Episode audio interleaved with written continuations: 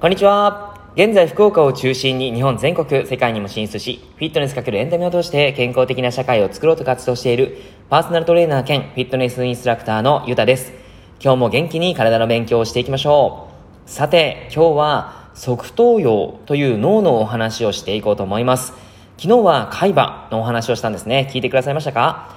脳の中心あたりにあるんですけども、小指ぐらいのサイズで、タツの落とし子みたいな形をしています。そこは、会話というところで、えー、短期記憶を司ってるんですね。なので、例えば、電話番号を聞いて、すぐにそれを打ち込む時に、すぐに思い出す。これがですね、短期記憶になったりするし、あとまあ、自分が勉強したこと、それをすぐにアウトプットするであったりとか、そういったことをすると短期記憶から長期記憶の方に保存されるよっていう話をしたんですね。ちょっとざっくりですけども、えー、それがですね、記憶力を向上させたい方であったりとか、脳の機能を発達させたい。そんな時は、昨日の放送をぜひ聞いてみてほしいなと思います。はい。というわけで、今日は側頭葉なんですけども、側頭葉の場所、皆さんご存知でしょうか？耳のあたりに側頭葉という脳の位置があるんですけども、その側頭葉は何をしてくれるかというと、まずは聴覚です。耳に近いので、やはりその聞いたことに関して、その側頭葉が機能しています。あとは嗅覚、匂いですね。で、あとは言語能力、こういったものを司ります。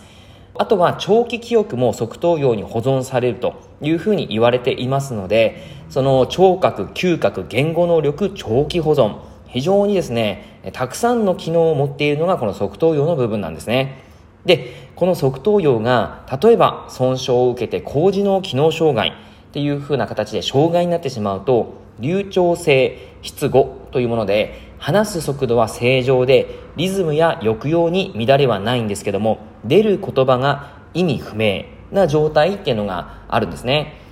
言葉として何言ってんのっていうことがね、あったりすると思います。あの、僕がですね、そういうのがちょっとあるんじゃないかなって、自分がもしかしたらこれあるんじゃないかなって思ったりするんですけども、やっぱりですね、言葉、言語能力を司るとこなので、この部分の機能が低下してしまうと、そういう出る言葉が意味不明な時があるということなんですね。あとは錯誤。言葉の一部、あるいは言葉そのものを誤って言ってしまう。これも僕ありますね。言いたい言葉があるんですけど、でもその言葉が出てこない出てこないっていう感じで、で違う言葉を言っちゃったりとかって結構あるんですよね。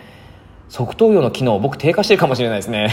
今あの確認しながら言ってますけど。はい。あと聴覚質にですね。音は聞こえているが、その音が何か認識できないです。えー、僕はこの聴覚機能はですね、あの、音はですね、聞こえている、すごい聞こえるらしいですね。一度ですね、僕、その、聴覚検査した時に、えっ、ー、と、その医師の方にですね、えー、あなたの耳は、オリンピックでトップレベルの選手になれるよみたいなことを言われました。ちょっとちっちゃい音まで聞こえてるんだっていうふうにそこで初めて気づいたんですけど、あの、僕はですね、結構地獄耳みたいです。はい。何か誰か皆さん、あの、噂をしていたらすぐにそれが聞こえてくるかもしれないですね。はい。というわけで、えー、まあ一応そんな形でですね、側頭葉っていうのが損傷を受けてしまうと、まあ、失語、錯語、失認、そういったことがあるということが言われているんですね。で、えー、これがですね、やっぱりその機能を低下させてしまうと、どうしてもね、日常生活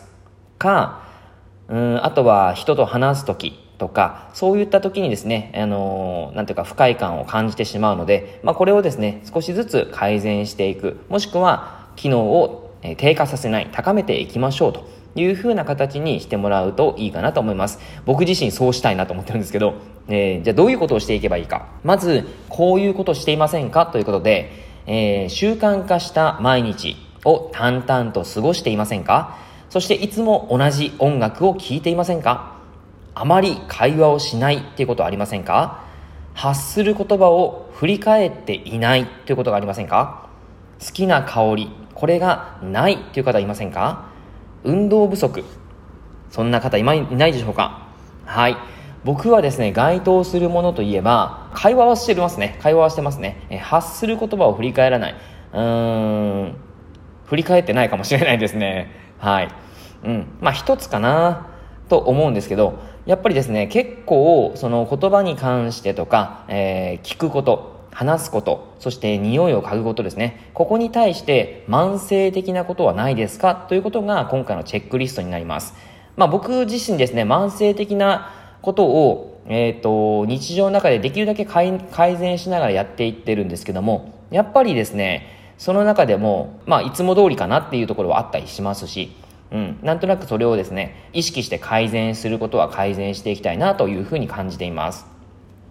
うん。まあ、やっぱり脳もですね、使わない機能っていうのは低下させちゃうんですよね。人間の筋肉であったりとか、まあ、体全体そうなんですけど、やっぱりそれと一緒ですね。はい。やっぱりこう個人的な観点でもあるんですけども、側頭葉の機能を低下させないためには、音楽に体を乗せながら運動すること。これはですね、やっぱりいいかなって思うんですね。やっぱり聴きながら動く。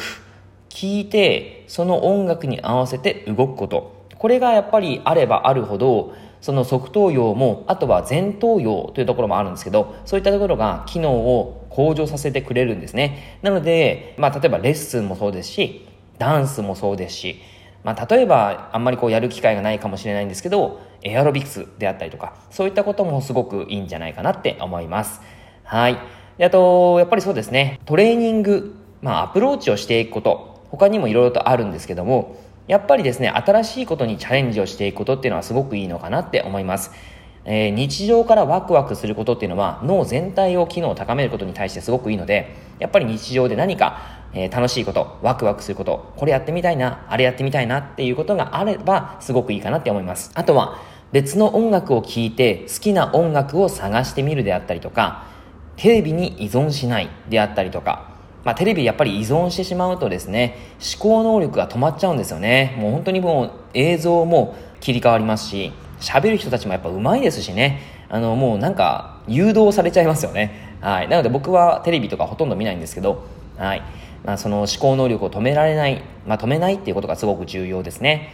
あと今の知識にはない情報を耳から聞いて何ができるかを考えてみる。なので耳から一番聞くってことはラジオをすごくおすすめです。なので、この配信っていうのは、聞きながら、やっぱりその側頭葉とか海馬を機能を高めてるんですね。非常にだからラジオはおすすめになります。目からこの時は、あの、あまりこう刺激が入らない方がいいんですよ。なのでテレビとかってあんまり良くないわけなんですね、こういう時は。はい。あとは好きな香りを嗅ぎながら好きなことをする。コーヒーの香りが好きっていう方はね、えー、結構多くて、で、その好きなコーヒーを飲みながら仕事をするとか、そういったこともとてもいいんじゃないかなって思います。はい。何かいい、あの、きっかけになれればいいかなと思いますので、即答用ぜひぜひしていただいて、機能を高めることを毎日の中でやってみてください。はい。では今日は以上です。聞いていただいてありがとうございました。ではではまた。